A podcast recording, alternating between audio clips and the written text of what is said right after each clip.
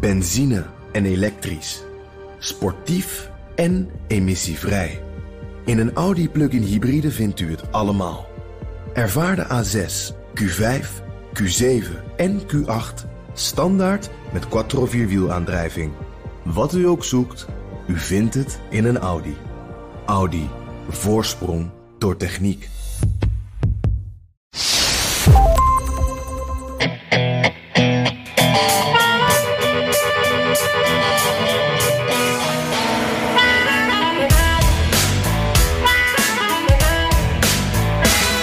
Met vitriol gooien hoort niet in een parlement, maar als het in het Amerikaanse Huis van Afgevaardigden gebeurt, heeft het ook wel iets weg van een Broadway-show.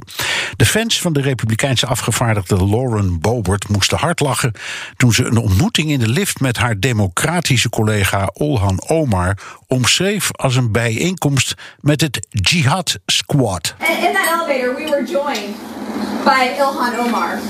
The Jack. Well, it, it was just us three in there, and I looked over and I said, "Well, look at there, it's the Jihad Squad." Nou, dat vond de Republikeinse Nancy Mace te ver gaan. En die kreeg vervolgens van onderuit de zak van weer een andere Republikeinse vrouw, Marjorie Taylor Greene, die haar in een tweet tuig noemde. Kortom, bonje in het huis. Daar gaan we het over hebben. En over het ontslag van CNN-presentator Chris Cuomo. De nasleep van de bestorming van het Capitool. En de spannende abortusstrijd. Dit is de 105e aflevering van Amerika Podcast. Mijn naam is Bernard Hammelburg in de BNR-studio. Met mijn koffie in die prachtige beker die ik van Jan kreeg. Ja, wat mooi, wat mooi. De Air Force One mok. Dat is goed om te horen. Uh, ik zit hier in uh, Washington aan mijn eettafel. Uh, ook met een volle beker koffie. Dat moet ook wel, hè, Bernard. Want we hebben weer een hoop te bespreken.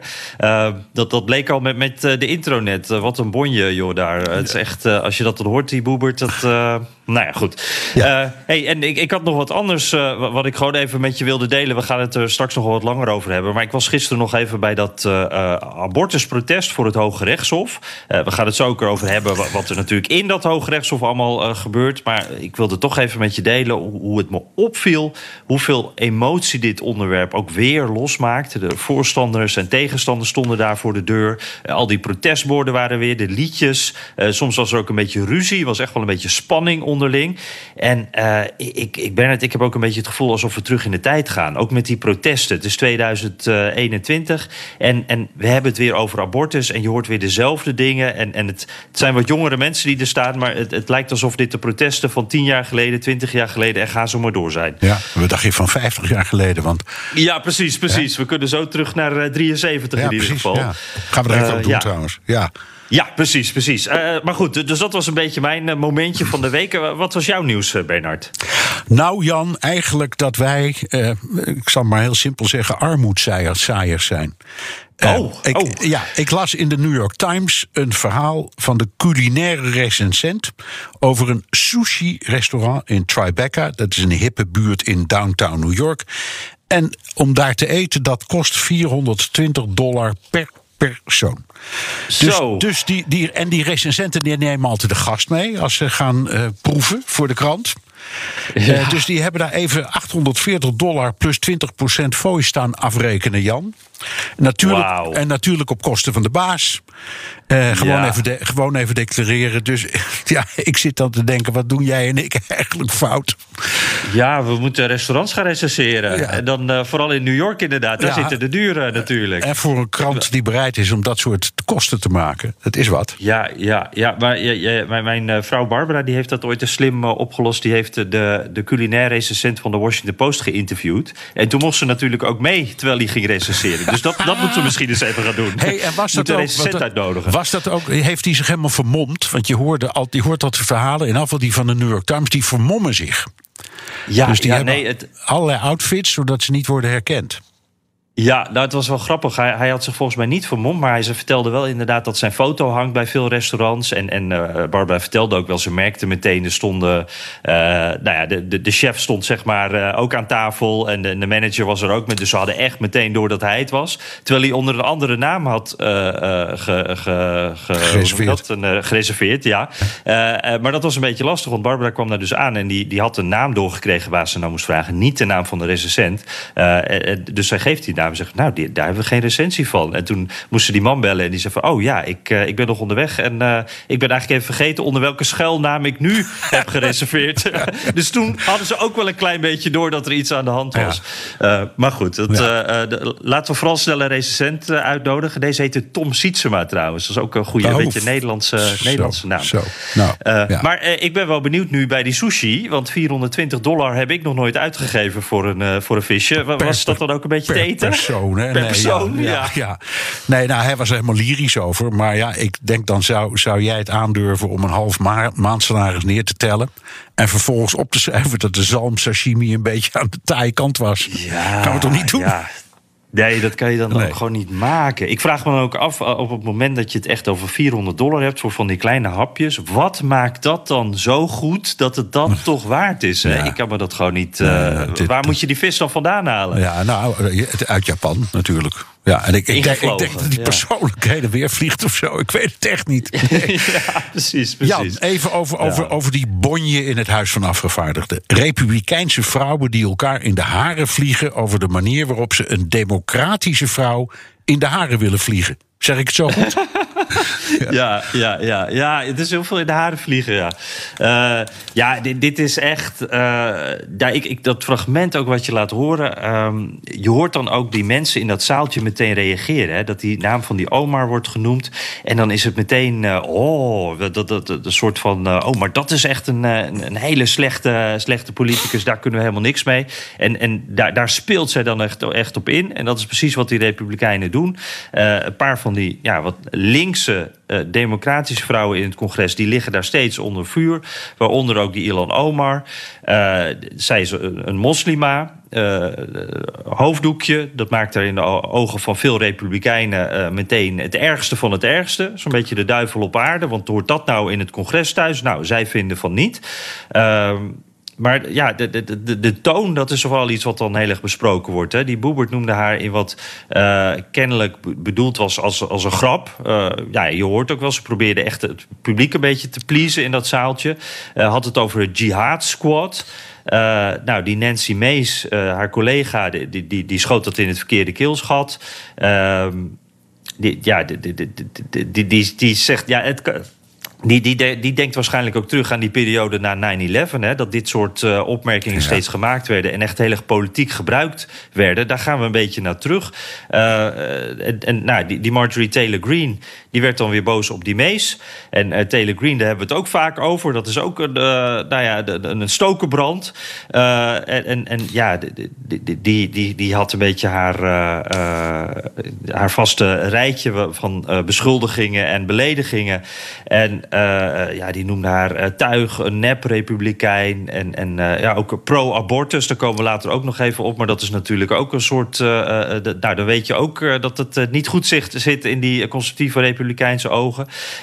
ja, het is. Uh, ik, ik, moet altijd aan het schoolplein denken, Bernard. Dit zijn volwassen mensen. En uh, daar in dat congres, daar, daar, hebben we een soort miniatuurtje van, van Amerika. Al die botsingen, die, die, die komen daar ook dagelijks voorbij.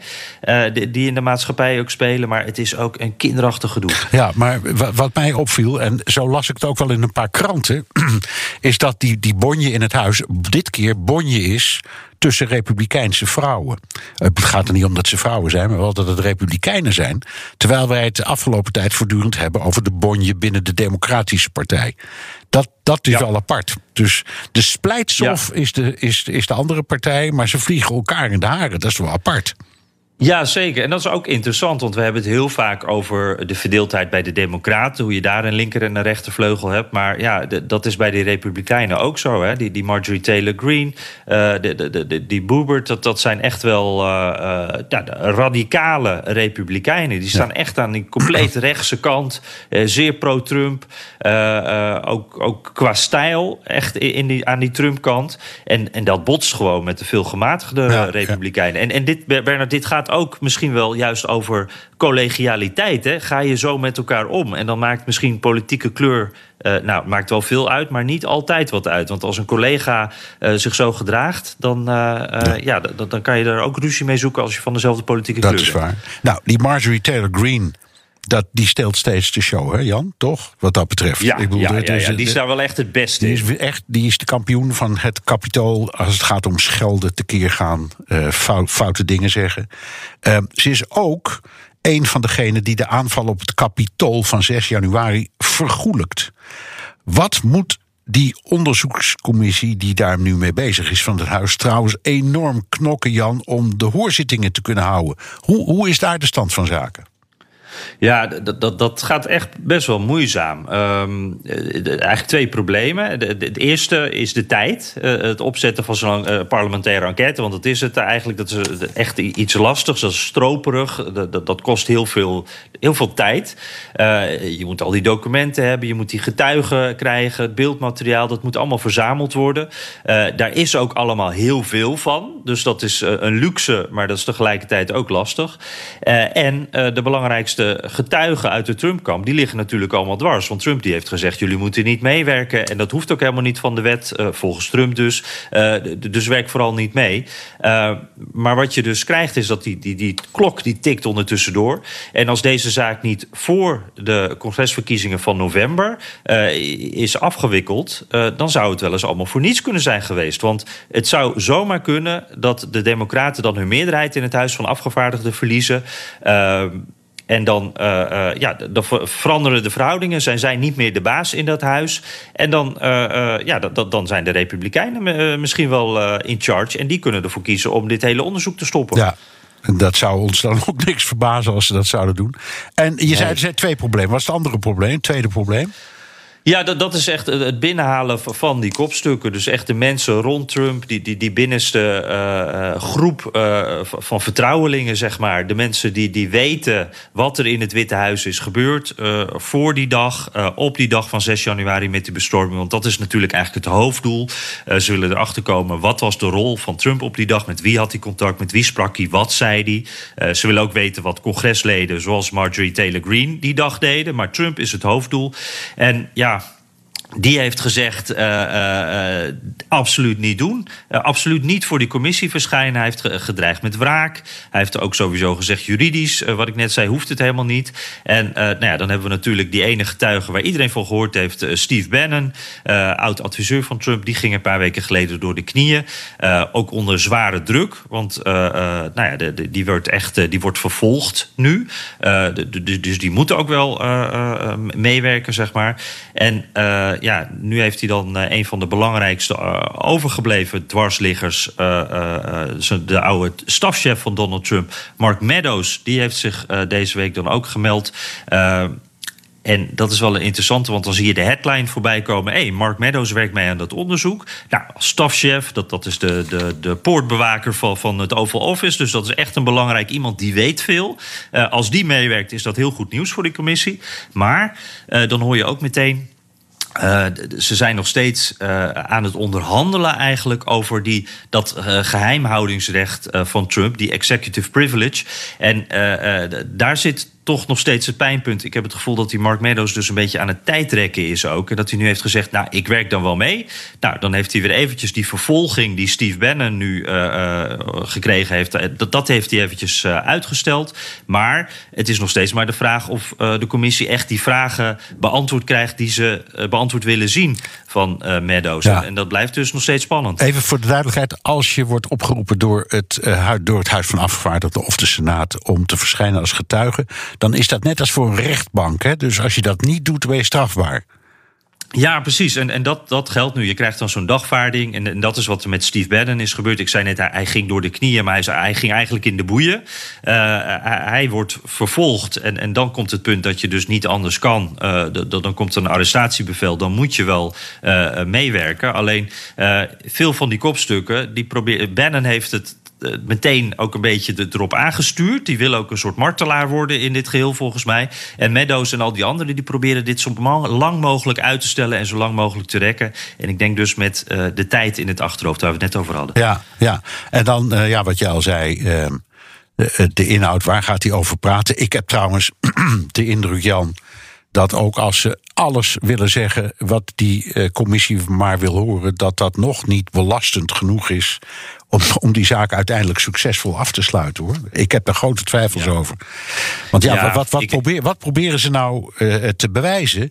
Dat de president en, ze, en de mensen om hem heen, dat die heel actief, laten we maar zeggen, een rol hebben gespeeld in die bestorming. Uh, maar ik denk dat ze, wat dat betreft, dat, dat, dat kan ook best, dat die mensen daar heel blij mee waren, of stonden te juichen, of stonden aan te vuren, of telefoneerden met mensen die daarbij waren, weet ik het allemaal. Maar de vraag is of dat strafbare feiten zijn. en daar, daar heb ik grote ja. twijfel over.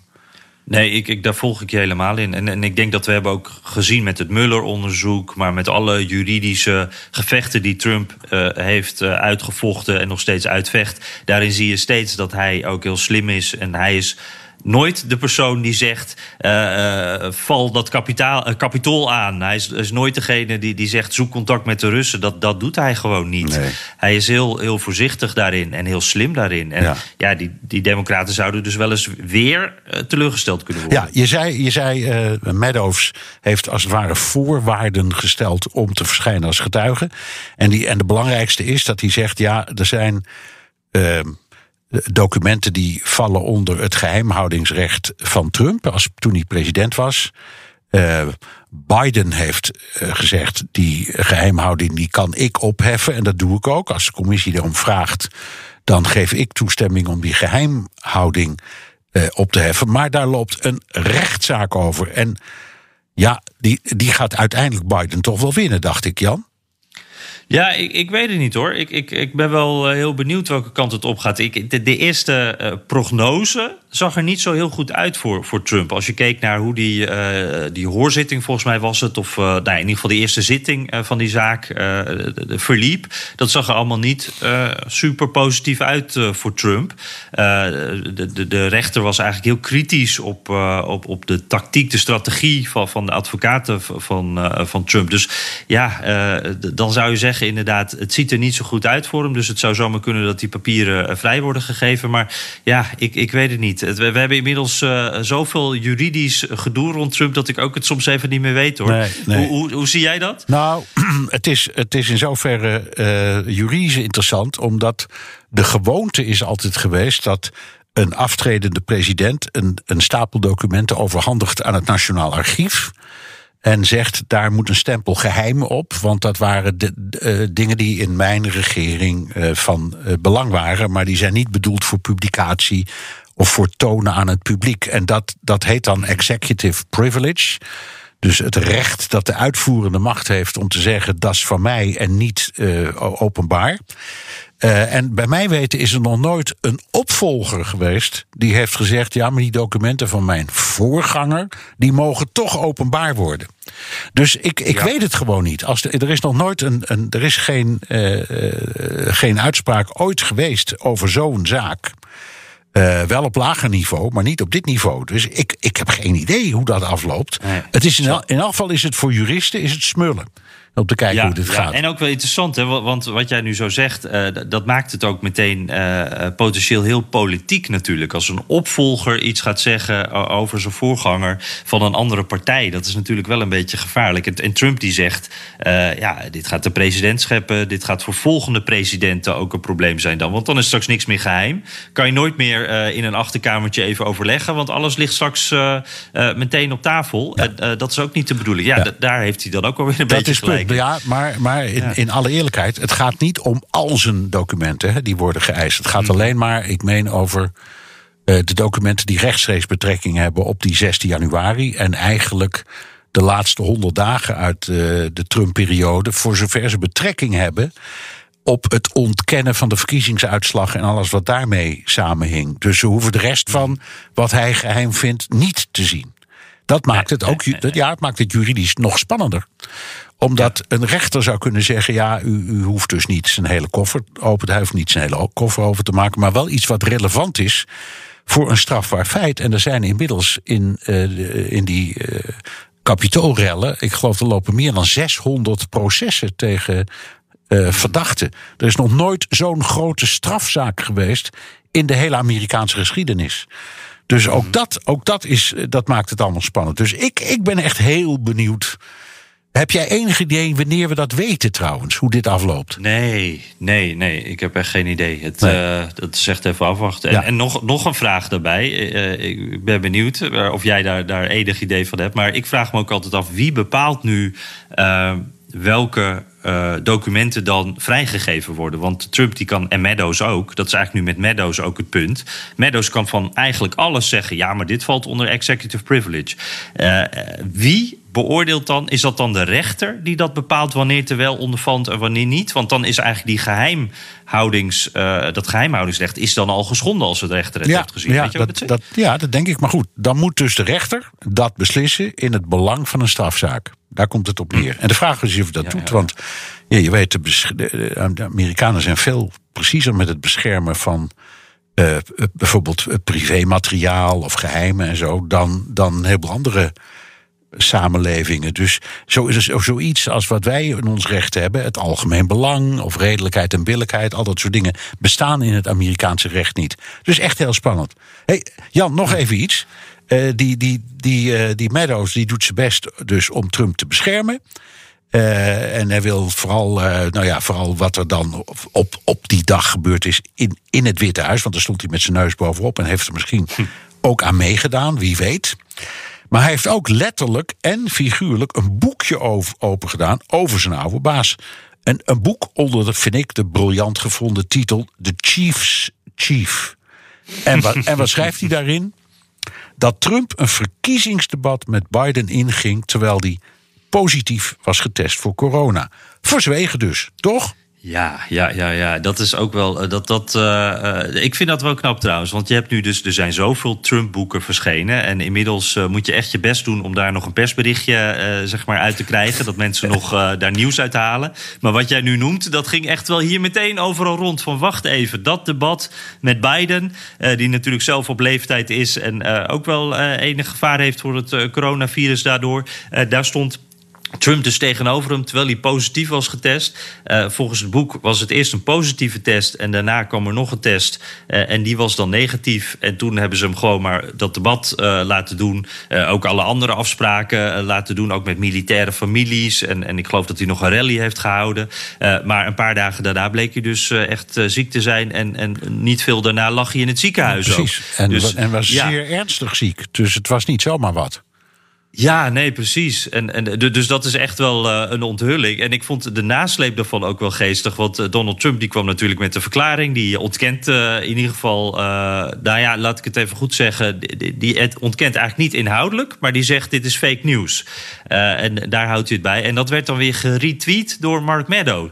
Waardoor je dan ook afvraagt van... oh, wacht eventjes. Als, als Trump jouw boek fake news noemt en jij tweet dat... nou ja, daar wordt hij de hele tijd over ondervraagd nu op televisie. En daar heeft hij ook eigenlijk niet een goed antwoord op hoe die twee dingen samen kunnen gaan. En uh, ik kreeg ook eh, deze week een paar keer de vraag is die Meadows nu van kamp gewisseld? Want we hadden eerst dit nieuws van uh, dat hij gaat meewerken aan die 6 januari-commissie. Nou, we hebben net al uitgelegd dat dat wel onder voorwaarden is. Dus nog niet te hard juichen. Maar ook dit boek is uitgekomen. Dat, volgens mij de, de, de, de eerste voorpublicatie was op de dag dat hij dat van die commissie bekend maakte. Um, ja, is deze man nu helemaal van kamp gewisseld? Is hij nu helemaal tegen Trump? Ja, ja ik, ik heb het idee van niet. Uh, maar uh, hij is wel een beetje aan het spelen ermee. Hij, hij zoekt volgens nou, mij in ieder geval een beetje de reuring ook voor zijn boekverkoop. Zeker, maar volgens mij ligt het simpeler, Jan. Volgens mij imiteert hij Donald Trump. Want voor Donald Trump is de enige belangrijke figuur in de wereld Donald Trump. En ik denk eerlijk gezegd dat Mark Meadow voor zichzelf ook denkt dat Mark Meadows de enige belangrijke persoon in de wereld is. Het is gewoon zijn eigen belang. Hij, hij denkt over zijn eigen belang. Hij moet uitkijken dat hij geen strafbare uh, handelingen verricht. Um, hij wil dolgraag zijn zakken vullen met een boek waar. Want ja, uh, dat is de wet van de grote getallen. Als je daar uh, in, in dat land op een bestsellerlijst komt, nou dan kun je eigenlijk met pensioen. Hè? Zo, zo. Ja, precies, precies. Dus dan ben je echt binnen. Ja, ja. Ja dus, ja, dus, dus het is verzwijgen met verstand, zou ik maar zeggen. Ja, ja, ja. ja want dat, dat verzwijgen met verstand is mooi gezegd. Er werd ook meteen uh, naar John Bolton gerefereerd. Die natuurlijk ook wat geheimen had bewaard voor zijn boek. En daar werd nu ook wel van gezegd. Van, waarom heeft die Meadows dat niet toen verteld? Toen het uh, speelde. Nu komt hij er pas uh, nou, een jaar na dato mee om zijn boek te verkopen. Dat kan toch niet? Maar nee, ja, nee, ja, wat je zegt. Dollars, dollars, dollars, Jan. Ja, precies, precies. Uh, ja, uh, over dollars gesproken, want uh, dat zijn ook mensen die flink wat dollars binnentrekken. we moeten het ook eventjes hebben over het verzwijgen dat je je baan kan kosten. dan hebben we het natuurlijk over Chris Cuomo. hebben we het ook al vaak over gehad in de podcast, over hem en over zijn broer Andrew Cuomo, die natuurlijk weg moest als gouverneur naar een ja, seksschandaal, noem ik het maar even zo. En ja, die, Cuomo die is nu geschorst bij CNN. Want wat bleek, uh, hij heeft zijn broer, die gouverneur, uh, geadviseerd en ook geassisteerd. Uh, toen hij in de moeilijkheden kwam met die MeToo-zaken. En het ging zelfs zover, hij zette zich in. hij zet eigenlijk zijn journalistieke bronnen in om een van die vrouwen op te sporen die zijn broer beschuldigde. dus ja, dat kan natuurlijk niet. Nee. Ja, er was zelfs een berichtje dat ze hebben gevonden van, uh, van uh, Chris aan Andrew. Uh, van ik heb die vrouw gevonden of zoiets. Hè? Ja. En dat had hij dan gedaan, inderdaad, gewoon met journalistiek speurwerk. Ja, en dan in dienst bij CNN. Wauw. Ja, en, en daar dan s'avonds dus uh, ook uh, gewoon uh, op, de, op de buis verschijnen... waar onder andere, nou ja, dit onderwerp dan niet voorbij kwam... maar hij heeft ook natuurlijk tijdenlang zijn broer daar geïnterviewd. Dan ging het over corona. maar die, die band die was heel duidelijk te zien steeds op televisie. En ik moet eerlijk zeggen, daar moet ik ook eventjes een beetje door het stof hier... de eerste keer dat ik dat zag, dat Chris zijn broer interviewde, Andrew Cuomo toen vond ik het eigenlijk best leuk. Ze deden het heel leuk. Er, er, er gebeurde wat op tv. Er, er, werd een beetje gespeeld, een beetje gepest. En ik moest er eigenlijk best om lachen. Ik dacht, ah, ik vind dit eigenlijk wel verfrissend. Nou, eventjes, ja. even. En ik geloofde ook wel dat het wel kon. Dat hij toch wel kritisch kon blijven. Uh, maar goed, uh, hoe, hoe, meer we leren, hoe meer ik daarvan ja, terugkom, Bernard. Want dat kon dus echt niet. Het gebeurde andersom ook, weet je nog. Want Cuomo, dus Andrew Cuomo, de gouverneur... die, die, die, die werd echt heel beroemd in hele korte tijd. Omdat hij elke dag van die hele indringende persconferenties gaf over uh, uh, corona. En op een bepaald moment kreeg Chris, de presentator dus van CNN, die kreeg corona. En toen heeft hij hem tijdens de persconferentie via een beeldverbinding in de persconferentie gehaald om te vragen hoe het met hem ging. En ja. toen, had ik, toen had ik hetzelfde wat jij nu zegt. Ja, ik ga ook door het stof. Ik vond het prachtig dat hij dat deed. Ja, ja, mijn eigen broer heeft het ook. Eens even horen hoe dat nou is. Ja, precies. Dus ja. Uh, ja. Maar goed, uh, wat ik niet goed begrijp, Jan, is waarom CNN zo ontzettend lang heeft gewacht om. Cuomo, ja, officieel heet het een schorsing, hè? maar goed. Uh, want het, het, het stroomde van de beschuldigingen door kijkers die, die iets van de zaak wisten. Of die gewoon door hadden dat die broertjes uh, samenwerkten. En pas toen CNN het Openbaar Ministerie op bezoek kreeg, toen grepen ze in. Ja, ik. Uh ja, dat is gewoon heel slap geweest uh, van CNN. En ik weet niet of ze nu, uh, weet je, misschien kijken ze uh, alleen naar de kijkcijfers. Dachten ze van, nou, die Cuomo die wordt goed bekeken, relatief gezien. CNN is natuurlijk niet de, ver, echt lang niet de, de populairste nieuwszender van Amerika. Maar misschien dat het wel even wat extra kijkers trok. Er, er gebeurde wat op tv, wat wij net beschreven. ik, ik, maar ik vind het eigenlijk belachelijk, want ehm, de eerste berichten over eh, Chris Cuomo en dat hij zijn broer dus had geholpen. Dat hij ook als een soort PR-adviseur had opgetreden voor zijn broer. Uh, die, die zijn al maanden geleden naar buiten gekomen. En toen dacht ik eigenlijk al meteen: oh, maar dan is het einde verhaal. Dat kan gewoon niet. Dan zit je daar met dubbele pet. En dan kwamen er wat uh, excuses van CNN die zeiden van ja, maar hij, hij behandelt niet het onderwerp. Hij, hij heeft het niet over zijn broer in de uitzending. En ik dacht, ja, maar dat kan je ook niet maken. Want die Andrew Cuomo, dat is gewoon de gouverneur van New York. Dat is een superbelangrijk figuur. Dit is op dit moment het schandaal in de Amerikaanse politiek. En dan kan je daar op primetime op CNN niet over praten, omdat zijn broer daar presenteert. En zijn broer die is dus ook nog achter de rug om een beetje. Uh, ja. aan het helpen. Uh, ja, ik, ik, de CNN had gewoon veel eerder in moeten grijpen. Dit, dit is gewoon uh, dodelijk voor de geloofwaardigheid. Ja, ja en het is uh, goud natuurlijk voor Fox News en andere conservatieve ja. media. Want ja, het kan niet mooier. Hè? Het wordt ze in de schoot geworpen. Het is uh, schadenfreude. Hè? Dat, uh, dat, ik geloof ook Donald Trump Jr. die, die zit constant allemaal uh, plaatjes en memes en grapjes te, te verspreiden over Fredo. Want dat is dan de bijnaam die Trump aan Chris Cuomo had gegeven. En ja, die, die genieten ervan. Ja. en ik snap het er. Ja, ik, ik, je wordt er heel cynisch van. Maar ik snap het ergens ook wel een beetje. Want die, die Chris Cuomo die zat best hoog op zijn morele paard. En ja, ja, die. Ja, want ik, ik, nu valt hij er vanaf. Ik, ik, ik, zal eerlijk zeggen, ik, eh, als ik dat programma zie, dat doet hij samen met een andere presentator, deed hij samen met een andere presentator. Dan ik, ik vond het ook wel heel moeilijk, want hij begon altijd met zo'n hele lange preek. ja, hè, ik kan het niet anders noemen. Waar, waar, waarbij hij als een bezetene tekeer ging tegen alles wat maar republikeins is. Eigenlijk zoals Fox News dat ook doet met. Uh, ja, met mensen als Tucker Carlson. Ik vond niet zo'n groot verschil, maar ik kan me voorstellen dat Fox echt een gat in de lucht springt met dit, met dit nieuws. Hé hey Jan, ja, uh, dit, is, dit is roddel. Moeten we even naar een echt, een echt heel serieuze kwestie. In het begin had jij het er al over dat jij demonstraties had bijgewoond van uh, pro- en anti-abortus demonstranten in Washington. En dat komt omdat deze week het Hoge Rechtshof is begonnen met de behandeling van klachten tegen uh, wat dan de, een, nou, tegen een wet die in Mississippi is aangenomen. Hmm. En die verbiedt uh, zwangerschappen te, onder, te onderbreken. Dus abortus boven 15 weken. Dus als, daarna mag het niet meer, is het strafbaar. Uh, dat, dat, daar is enorm veel over te doen.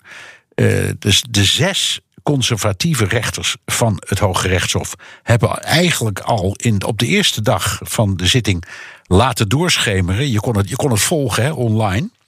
Mm. Uh, dat ze die staatswet in Mississippi eigenlijk niet willen blokkeren. En de drie progressieve uh, rechters zeiden natuurlijk dat ze dat wel uh, willen blokkeren. Een enorme dreun voor de voorstanders van abortus. En even voor de duidelijkheid, want 15 weken, wij zijn mannetjes, dus we moeten uitkijken met dit soort dingen, Jan. Maar vrouwtjes die weten allemaal precies hoe dat zit. De meeste staten hanteren, net als in Nederland, ongeveer 22 weken als, uh, als, als grens. Daarna wordt het lastig, ook bijvoorbeeld in Nederland. Ik geloof dat het in Nederland boven 25 weken ook strafbaar wordt. Dus, dus wat dat betreft, die 15 weken is echt heel kort. En mm -hmm. ja, dus, uh... ja, ja, ja, dat is. Uh, en het was interessant om, om, om mee te luisteren met, met die zitting. Want je hoorde dan inderdaad. Nou ja, we krijgen de echte uitspraak. Die krijgen waarschijnlijk pas in, juni ergens. Hè, dus dan weten we het waarschijnlijk pas echt. maar maar aan, aan, aan, ja, op basis van de vragen die gesteld werden, waarop door werd gevraagd, kon je een beetje zo aanvoelen welke kant het opging. En wat jij zegt, inderdaad, die, die wet in Mississippi, die strengere wet. Nou, die leken ze wel te willen handhaven. dus dus dat, is op zich, dat, dat zou op zich al een, eh, een, een ehm, ja, een, aantasting zijn zeg maar, van uh, het, het, recht op abortus. Dat zou die wet al, dat is al behoorlijk strenger. Maar waar iedereen dan ook naar zit te kijken, en daar bleef het voor mij een beetje onduidelijk nog hoor. Iedereen kijkt ook van: gaat het Hoge Rechtshof iets zeggen over die uitspraak uit 1973, Roe versus Wade? Um, dat is de uitspraak waar eigenlijk uh, uh, ja, de uh, abortus werd gelegaliseerd. Daar werd in, in, vastgesteld dat dat zit in onze grondwet, dat je dat niet mag blokkeren, dat recht. Um, en, en, en, dat is eigenlijk iets waar bij mij nog best wel veel vraagtekens waren. Want je, je hoorde dat daar vragen over werden gesteld. Brad Kavanaugh bijvoorbeeld, die door Trump aangewezen rechter, die, die, vroeg op een bepaald moment van ja, maar. Um, moet het, het, het, Hof daar dan over oordelen? Is het niet veel beter uh, om de staten dat te laten doen? Dat die mogen bepalen wat voor abortuswetgeving er is? Nou, dat zou betekenen dat die staten allerlei uh, beperkingen op kunnen leggen. Wat in uh, conservatief Amerika natuurlijk ook, dat willen ze heel graag doen. Ehm, maar wat het nou uiteindelijk wordt en wat het Hof daarover gaat zeggen... en of ze echt willen tornen aan Roe versus Wade... dat werd mij niet duidelijk. Nee. Ze staan er volgens mij wel voor open. Ja, maar, zeker. Ja. En dat is ook voor het eerst, denk ik. Want alle pogingen tot nu toe in elke samenstelling van welk hoge rechtshof dan ook sinds 1973 heeft pogingen om dat, die uitspraak, want dat is, het is in feite een precedent, hè, het is gewoon een uitspraak waardoor, want er bestaat geen abortuswet in Amerika, dus dit is in plaats van een abortuswet, die uitspraak uit 73. Maar ze hebben er nooit aan getornd. Ze hebben er allerlei pogingen gedaan. Dit is de eerste keer. En ik kan ook niet precies beoordelen of, of die ja, het is een soort tweetrapsraket. Hè, dat, dat na die Mississippi-kwestie ze ook zo ver gaan.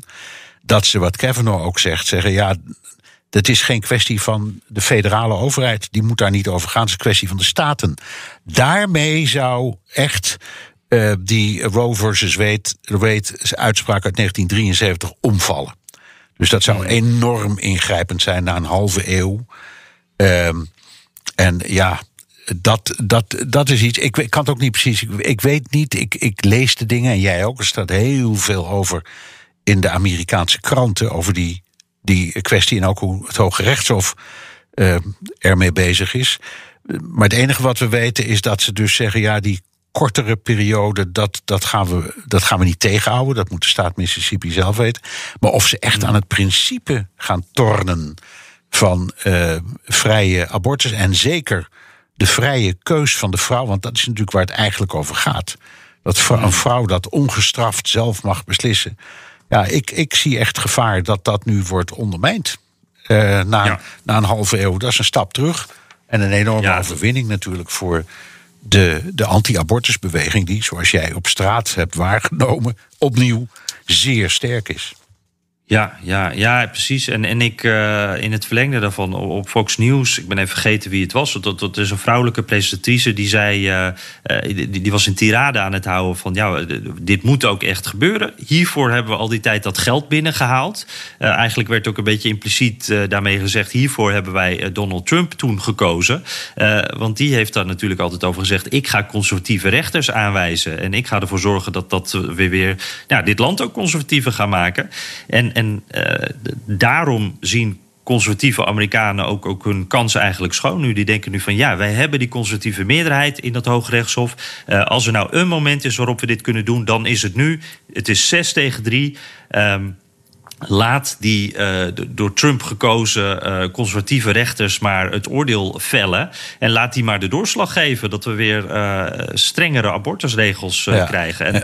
ik, ik, dat maakt het ook, ja, het, het is echt een, een politieke strijd. En die, die mensen staan ook gigantisch onder druk. Ik, ik ben benieuwd hoe ze daarmee omgaan. Ja, nou, het is, het is een, een ja, ik vind het, het heeft ook iets hartverscheurends. Um, en ja, kijk, in de meeste. Het was altijd zo in die discussie. Ik heb er heel veel uh, interviews over gedaan. Jij waarschijnlijk ook in de loop van de jaren in Amerika. En dan ging de discussie uh, eerst anders. Hè. Dan, dan ging het niet zozeer om de vraag of de, de, de overheid daar nu. Een, over abortus zelf een oordeel moest hebben. Maar het, ging, het onderwerp was de vrijheid van de vrouw om te mogen beslissen over haar eigen lichaam. En, en dat dan werd dan uitgebreid. En dan zeiden de, de, de tegenstanders: nee, maar je, gaat niet alleen over je eigen lichaam. Het gaat ook over een nieuw lichaam dat zich in jou vormt. Zo, zo is die discussie op, op gang gekomen. En, en nu draaien ze dat helemaal weer terug. En ja, dan zullen er ongetwijfeld uh, progressieve staten zijn waar het gewoon uh, blijft zoals het was, min of meer. En wat er voor 1973 ook gebeurde, dan krijg je dus ontzettend veel abortusreizen door het land. Van plekken waar het niet mag naar plekken waar het waar wel mag. En, en ook dat heeft iets van, ja, dat is. Je, je, je zet een halve eeuw terug. En, ja, ja. ja. Ja, ik geloof dat er in Mississippi één abortuskliniek is, uh, zo'n beetje. En uh, uh, nou ja, de, mensen moeten nu al dus gigantische afstanden reizen om een abortus te ondergaan. Wat, wat, wat al heel tragisch is, wat het allemaal nog veel moeilijker maakt natuurlijk. En ja, dat zal alleen maar meer worden. En dat zijn dan ook juist vaak de mensen die niet de middelen hebben, die niet het geld hebben om even een vlucht te boeken naar een andere staat. Want het zijn natuurlijk enorme afstanden. Nee.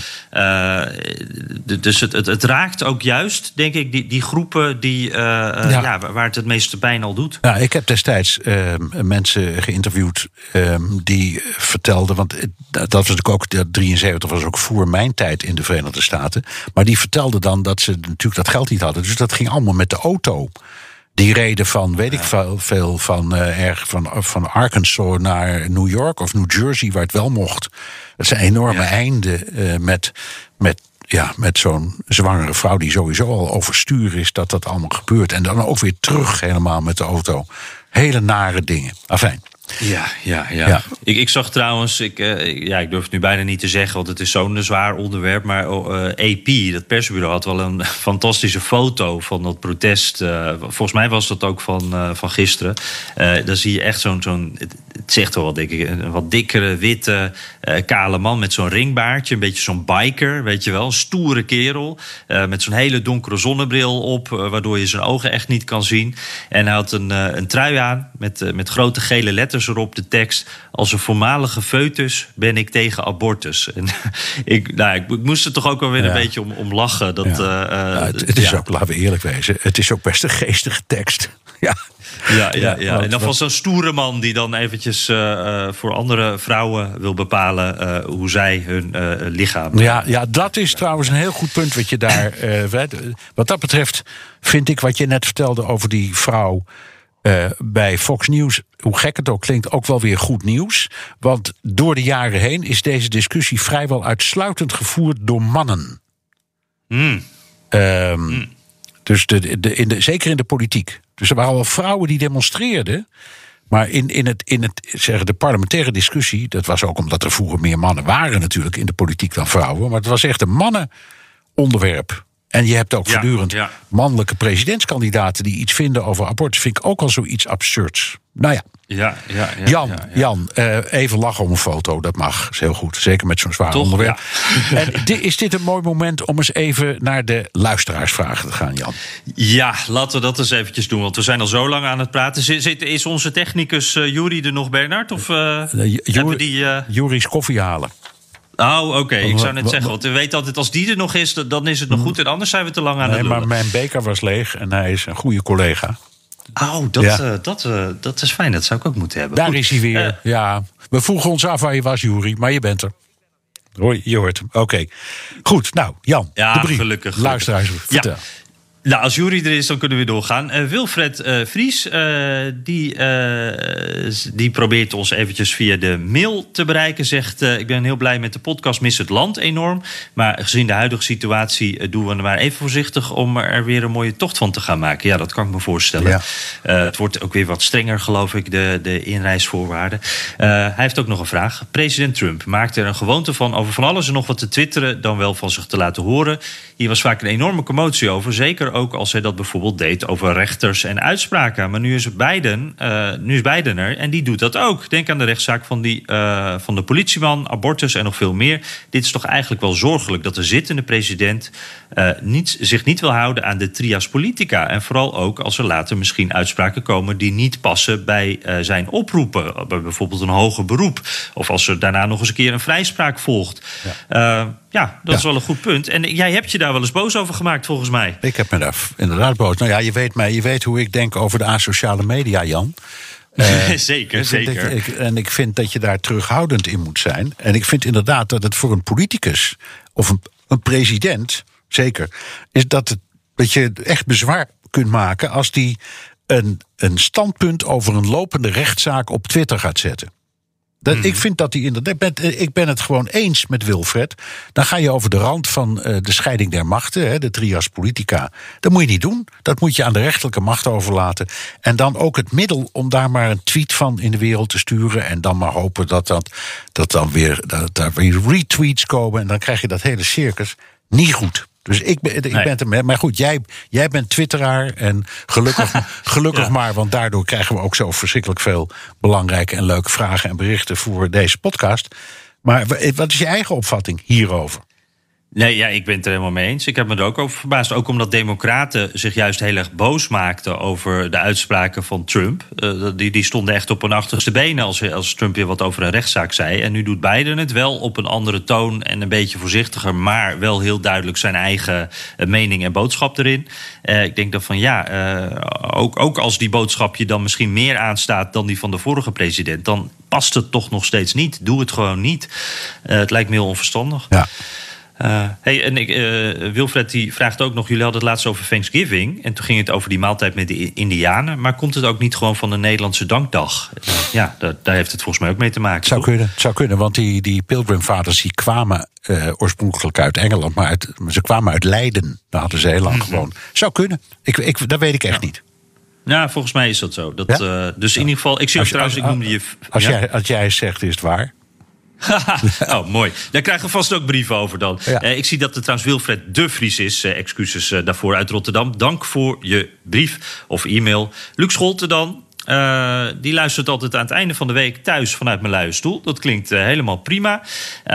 Ja, nu wordt Amerika ook wel zogenaamd het land van de cowboys genoemd. Maar ik kan mij niet aan de indruk onttrekken dat ze dit ook maar, graag, uh, ook maar graag zien en er zelfs trots op zijn. Ook in negatieve zin lijkt het. Hoe zien jullie dat? Ja, nou eerst in positieve zin. Het is inderdaad een land dat gek is op het, het beeld van de cowboys. Uh, en dat zie je in, in de boeken, dat zie je in de speelfilms. Hoe, hoe populair zijn de westerns niet? En dat, ja. dat heeft natuurlijk te maken ook wel met de geschiedenis, waarbij uh, een land vanuit de oostkust langzaam is ontgonnen, veroverd, zich al moordend een weg heeft gebaand. Je noemt het maar zoals je het noemen wil. Maar die, die, die, die pioneers die, dat, die het zuiden en het westen hebben ontwikkeld, tot aan Californië toe uiteindelijk, ja, dat waren inderdaad cowboys. Uh, dus die, die, die, dat, dat, is, dat is niet zomaar iets. En dat, het symbool van alles wat ermee te maken heeft, dat, dat, is, dat zit inderdaad heel diep in de ziel uh, van de Amerikaan. En ook van de cowgirls die je natuurlijk ook hebt. En, en het heeft ook heel veel te maken. Je ziet het terug in de muziek. Het zit er, en je ziet het terug in de politiek. Het zit dwars door alles heen. Het is echt, echt zeer, zeer Amerikaans. Ik ben, ik ben met Luc eens. Mm -hmm. Ja, en, en ik vraag me af, want uh, Luc, ik weet niet of je dit bedoelt, maar je zet er tussen haakjes dus achter ook in neg negatieve zin, dat, dat cowboy, uh, het land van de cowboys. Misschien dat je daarmee bedoelt ook uh, dat eigenzinnige, hè, het, het, beeld van de maverick, iemand die maar zijn eigen gang gaat, wars van regels van de overheid, dat soort dingen. Ook jezelf kunnen redden en niet afhankelijk zijn van de overheid. Misschien dat je dat ook een ja, beetje bedoelt, dat eigenzinnige. Het zou dat ook zit kunnen, er ook wel duidelijk Het zou het ook kunnen zijn dat het beeld um, ook wel veel wordt gebruikt door, op het ogenblik door um, witte uh, aanhangers van het Trumpisme. He, je, je noemde net, je beschreef net die man op die foto van AP. Mm. Als, dat is toch echt een beetje een beetje karikaturaal uh, beeld van iemand die zich ook wel als cowboy gedraagt en laat zien. Um, en heel veel van die mensen die uh, het, nou ja, op die pick-up trucks met uh, bier en geweren en noem maar, maar uh, ja, rondrijden, die geven ook vaak het beeld van cowboys. Dat willen ze zelf ook een beetje. Misschien bedoelt hij dat ja. ook. Ja. Ja, precies. Ja, ja, ja. Dat, dat die hele lifestyle daaromheen. En, ja. Uh, uh, ja, een beetje het, stoere mannenverhaal, hè? Ja. Nou ja, Hey, je hebt, eh, ook, je hebt in Nederland heb je ministers die dat soort schoenen dragen. Maar goed, ander verhaal. Ja. ja. Nou, dan, dan, als we daarover beginnen, dan zijn we voorlopig nog niet klaar. Nee. Uh, laten we naar Wilbert van Vree gaan. Die al vanaf het prille begin naar ons luistert, Bernhard. Zo. ja, dus daar... Langer dan wij zelf. ja. dus lang, zelf al lang afgehaakt. Nee hoor. Uh, Bernard uh, zegt, uh, zegt hij altijd, met Jans instemming, regelmatig dat hij gelooft dat de grote meerderheid van het Amerikaanse volk gematigd is en voor de middenweg kiest. Dus dat de soep niet zo heet gegeten wordt enzovoorts. Dat denk ik ook wel, zegt hij. Maar de Republikeinse partij is de laatste tijd toch druk bezig met het middel van gerrymandering. Het opwerpen van hindernissen bij het stemmen en het veranderen van de wijze van de telling van stemmen.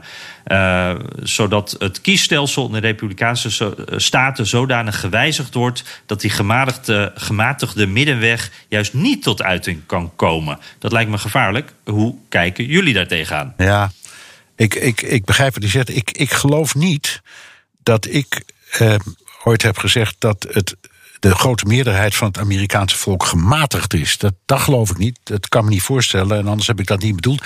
Wel dat uh, de kiezers doorgaans, als je door de geschiedenis kijkt, altijd graag voor het midden kiezen.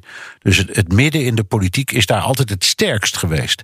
Ik weet eerlijk gezegd op dit moment niet of dat nog waar is hoor. Maar traditioneel is het altijd zo geweest dat als puntje bij paaltje komt, uh, dan, dan, zie je ook aan. aan uh, ja, de profilering die je kunt maken bij peilingen. Van wat, wat, wie zijn die kiezers nou? Dat dat vaak hmm. toch mensen zijn die uh, uit het midden zijn. En ook heel vaak mensen die dat van zichzelf vinden. Mm. en uh, die, die, die echt zeggen, ja, die, die, die ruwe kanten die spreken mij niet zo aan. Of dat op dit moment nog zo is, dat weet ik eigenlijk niet hoor. Dus uh, misschien, eh, misschien, misschien moet ik wat voorzichtiger zijn. Maar ja.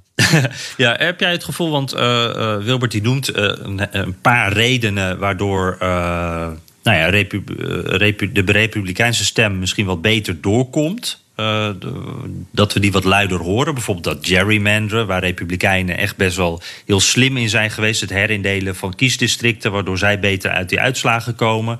Uh, ook die, kiesregels die, die, die, veranderd worden op, op, specifieke plekken die Republikeinen juist kan helpen. Denk jij dat de radicale stem daardoor ook meer ruimte krijgt door dit soort uh, ja, maatregelen? Absoluut, dat denk ik. En, maar dit past in een wat breder verhaal. De, de Republikeinen zijn in het algemeen veel betere strategen. Ik vind, los van, wat ze, van hun opvattingen. En of dat nou Trumpisme is of gematigd republikeinse opvatting. Ik vind dat ze veel betere marketing doen. Veel beter in staat zijn om hun uh, opvattingen over het voetlicht te krijgen. Om campagne te voeren. Om met vlaggetjes en toeters rond te gaan. Met petjes, noem het allemaal maar op. Het hoort allemaal in datzelfde pakket. Democraten zijn veel en veel te bescheiden. En ook en veel te veel te verdeeld. Altijd geweest hoor. Om dit soort dingen zo succesvol te doen. Dus ik denk dat dat, ja. dat het zo simpel. Dus dat gerrymandering, dus het het verdelen van de kiesdistricten en daarbij, eh, ik zal maar zeggen, stukjes gebied pikken. Omdat je hoopt dat daar meer republikeinen zitten, want da daar komt het op neer. Ja, dat, dat hoort in die strategie. Ze zijn gewoon veel betere strategen. Ze spelen een betere ja. partij. Gewiekster zijn ze. Veel, veel, uh, veel, veel, ja. ja. En democraten lijken daar toch vaak een beetje achter de feiten aan te Ja, en die zijn dan bovendien vaak zo netjes. En die, durven, die, die, die gaan niet zo gauw schelden en schreeuwen en tekeer gaan. Dat doen ze allemaal niet. Die klimmen, die klimmen niet zo gauw op een kistje om, uh, om te gaan schreeuwen. En, en republikeinen doen niet anders. Nou, is het misschien niet juist andersom? Want dat, dat gevoel heb ik wel eens. Dat, dat die democraten juist wel op dat kistje klimmen... en staan te protesteren soms met de duizenden tegelijk... van oh, dit is niet goed, dit is niet eerlijk. En ondertussen die republikeinen die gaan veel slimmer achter de schermen... en regelen ze het gewoon. En uh, krijgen zij het daardoor voor elkaar. Ja, maar toch, ik kan toch niet helemaal loskomen van dat beeld... dat Donald Trump over Joe Biden schetste... van die man die alles vanuit zijn kelder doet. Dat, dat is toch voor mij een beetje metafoor geworden van de verhouding tussen Republikeinen en Democraten. Mm, ja, ja. Nou, mooi. Hey, uh, Bart Herps. Uh, die uh, wil het over, ja, over corona hebben. Dat is wel een interessante. Want wij hebben het. Nou, was nou de vorige podcast of die daarvoor alweer? Of misschien daar wel voor. Toen hadden we het erover dat wij dachten dat corona uh, zorgkosten, dat die nog uh, vergoed werden. En dat, die de, dat je als Amerikaan dus niet failliet hoeft te gaan aan die kosten als je heel lang in het ziekenhuis ligt. En dat kost natuurlijk allemaal heel veel geld. En hij had wat dingetjes opgezocht, een beetje gegoogeld. En dan kwam hij wat voorbeelden tegen waarbij dit dus niet het geval was. En dat sommige mensen zelfs echt miljoenen moeten betalen voor hun corona ziekenhuisverblijf. Ik ben even een beetje gaan zoeken, want ik wist eigenlijk ook niet helemaal hoe het zat. En ik zag dat daar eigenlijk in september eh, een kentering is geweest. Dat daar de verzekeraars uh, hebben gezegd van nou ja, we gaan weer meer dingen in rekening brengen.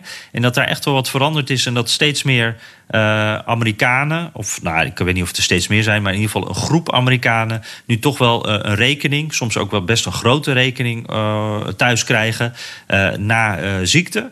En ehm, dat daar ook grote verschillen in zijn. Ja. De ene verzekeraar doet het anders dan de ander. Ook per staten kan het weer verschillen. Dus er zijn inderdaad inderdaad echt gevallen dat mensen gewoon tonnen aan, aan uh, ziekenhuisrekeningen hebben. Het zou kunnen. Ik weet het niet. Ik weet dat het in het begin van de crisis enorm zo was.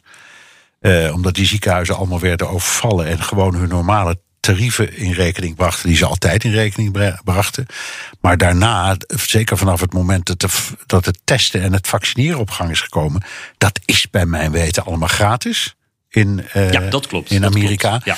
En ik dacht dat gewone opnames ook in de IC dat doorgaans ook zijn. Maar het kan best zijn dat er een kentering is. Ik weet het niet. Ik hoop van niet, want er liggen er nog een hoop in de IC. Ja, precies, precies. Dus uh, nou, in ieder geval een interessant punt. Dat uh, blijven we ook in de gaten houden. Ja. Um, Jeroen van Nierop uh, die zegt dan vanaf de Haagse kust een bezorgde vraag. Wat zou er gebeuren als niet Donald, maar dochterlief Ivanka met EGA naar voren wordt geschoven in 2024? Hou me hard vast. En de clan is veel groter dan alleen de Donald. Ja, ja, ja. ja. um, ik, ik heb de indruk dat de EGA daar niets voor voelt. Jared Kushner is dit, Kushner, ja, die heeft het, die heeft het één ja. keer meegemaakt. Die is door het slijk gehaald. Die is van alle kanten bes, bespuugd en beschimd en ga zo maar door. En ik denk dat hij denkt, laat dit eens lekker aan mij voorbij gaan, zeg. Um, en die is bezig met geld verdienen. En hij, heeft een soort met, investeringsfonds. Precies, en hij is ook een beetje terug naar wat hij vroeger deed. Hij is gewoon vastgoedhandelaar. En daar uh, is hij volgens mij ook heel gewiekst in. Hoewel er ook allerlei schandalen zijn. Maar ja, dat is altijd met vastgoedhandelaren. Um, maar ik denk in dat New York, geloof ik. Ja, hè? en wat Ivanka betreft, dat weet ik eenvoudig niet. Ook die is heel slim en een goede zakenvrouw.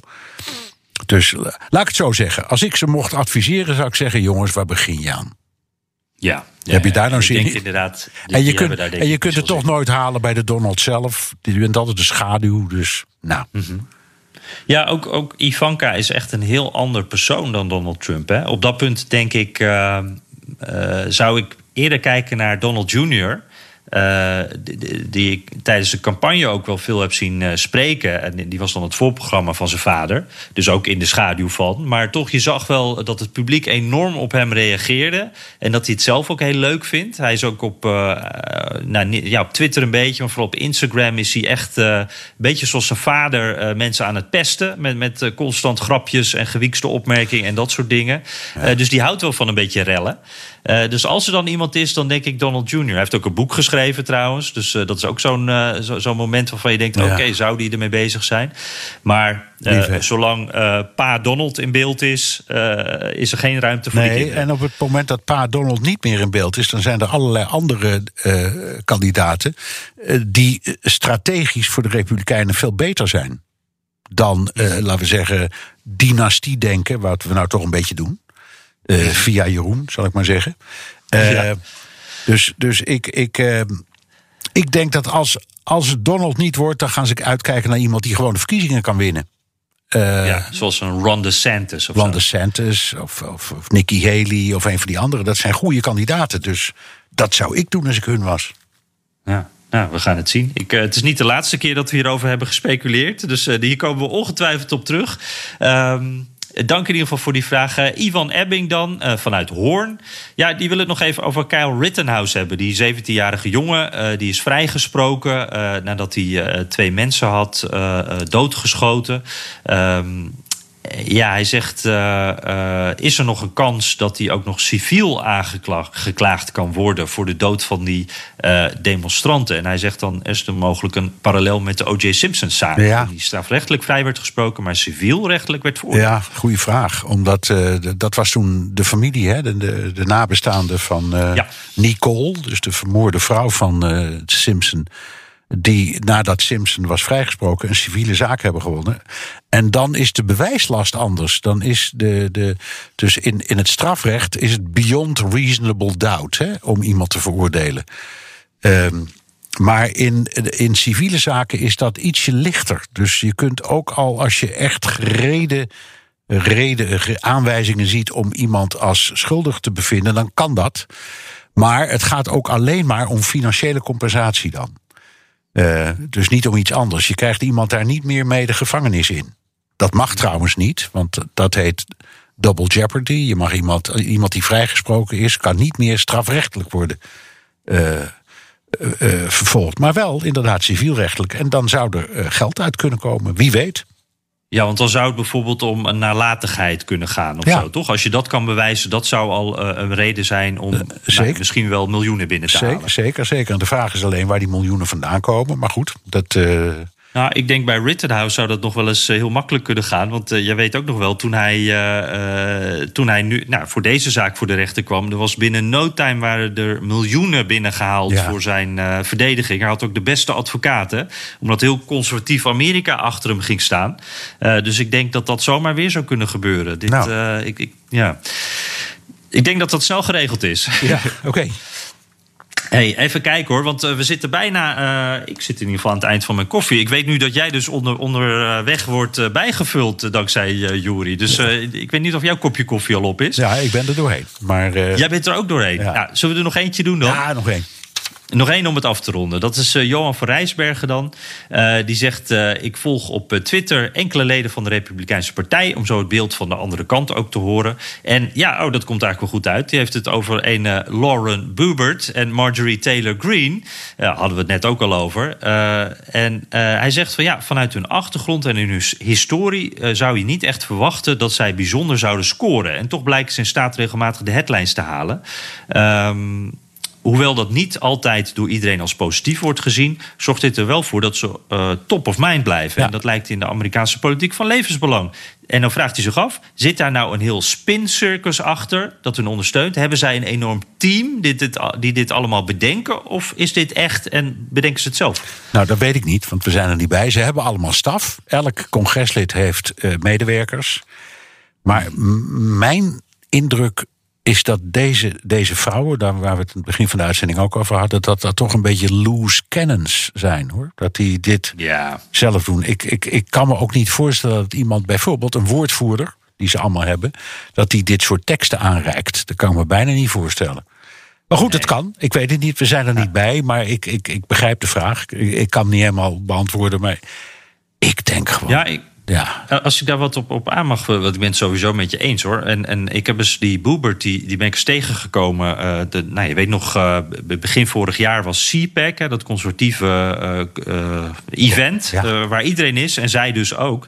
En toen kwam ik haar 's ochtends tegen en toen liep ze met haar twee staffers liep ze, naar de, de zaal waar ze zou spreken.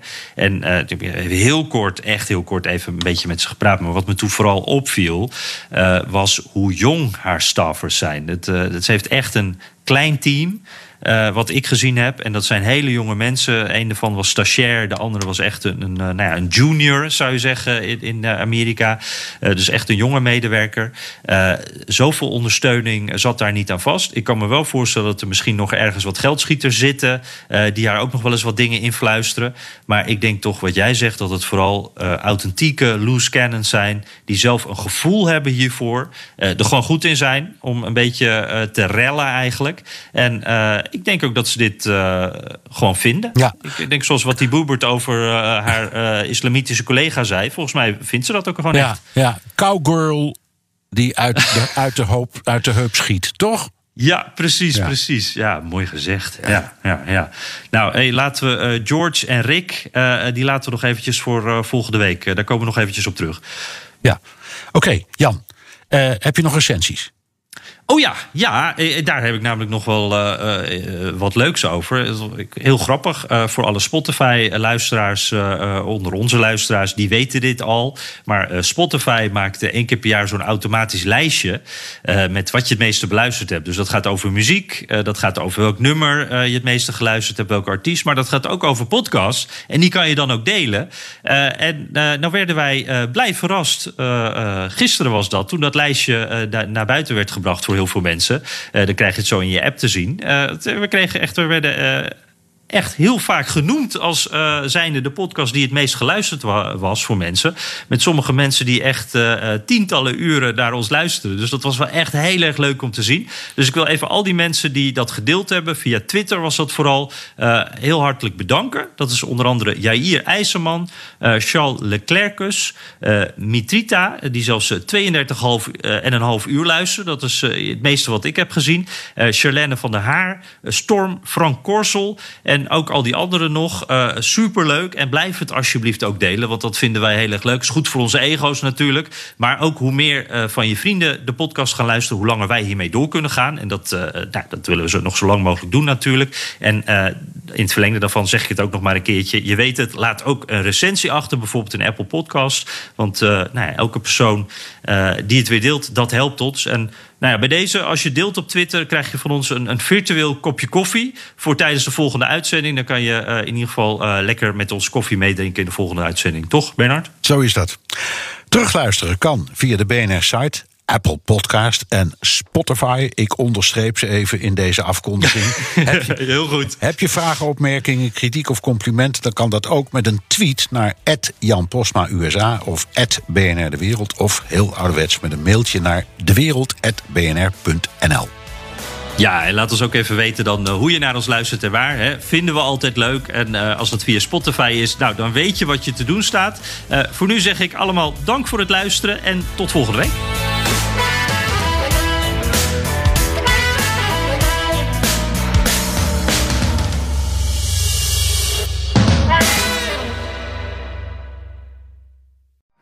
Benzine en elektrisch.